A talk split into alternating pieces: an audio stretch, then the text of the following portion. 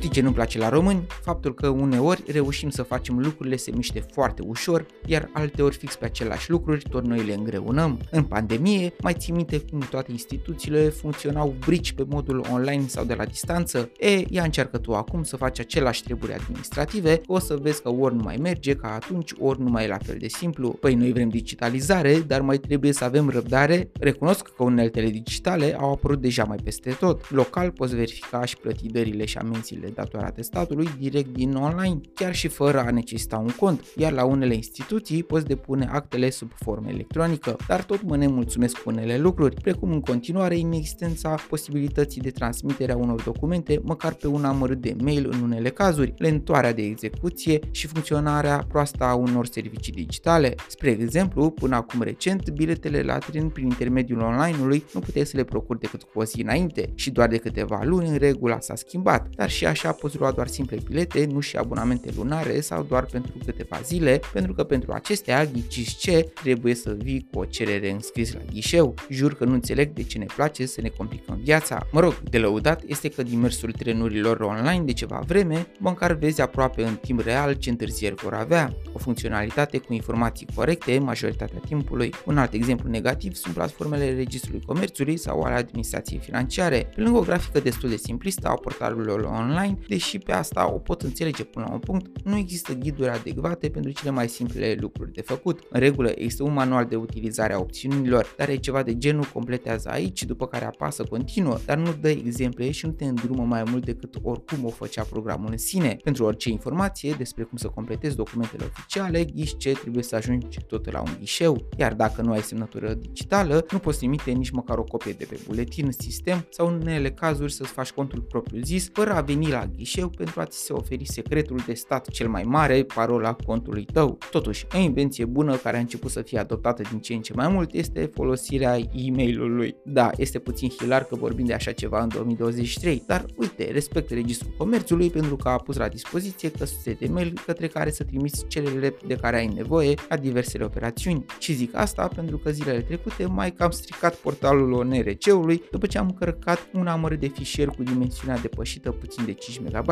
Am renunțat a mai încărca în sistem și am trimis direct actele pe mail, unde mi s-a răspuns destul de rapid. Însă, un reproș major poate veni pe partea lipsei de tutoriale, așa cum am mai zis mai devreme, în care se explice și ce și unde trebuie să completez în foile alea, pentru că ar scuti pe multă lume de multe bătăi de cap de ambele părți. Bogdamen sunt, iar ceea ce am relatat este din propria experiență, dar dacă eu, un cetățean, nu cu nevoi foarte speciale din punct de vedere birocratic, mă lovesc de probleme de genul, ce să mai zic de cei care au nevoie zilnic de acte, avize și care trebuie să facă cine știe câte zeci de dosare cu șină pentru a-și rezolva treaba simplă. Haideți că suntem totuși pe drumul cel bun, dar trebuie să ne ținem de el. Pe curând!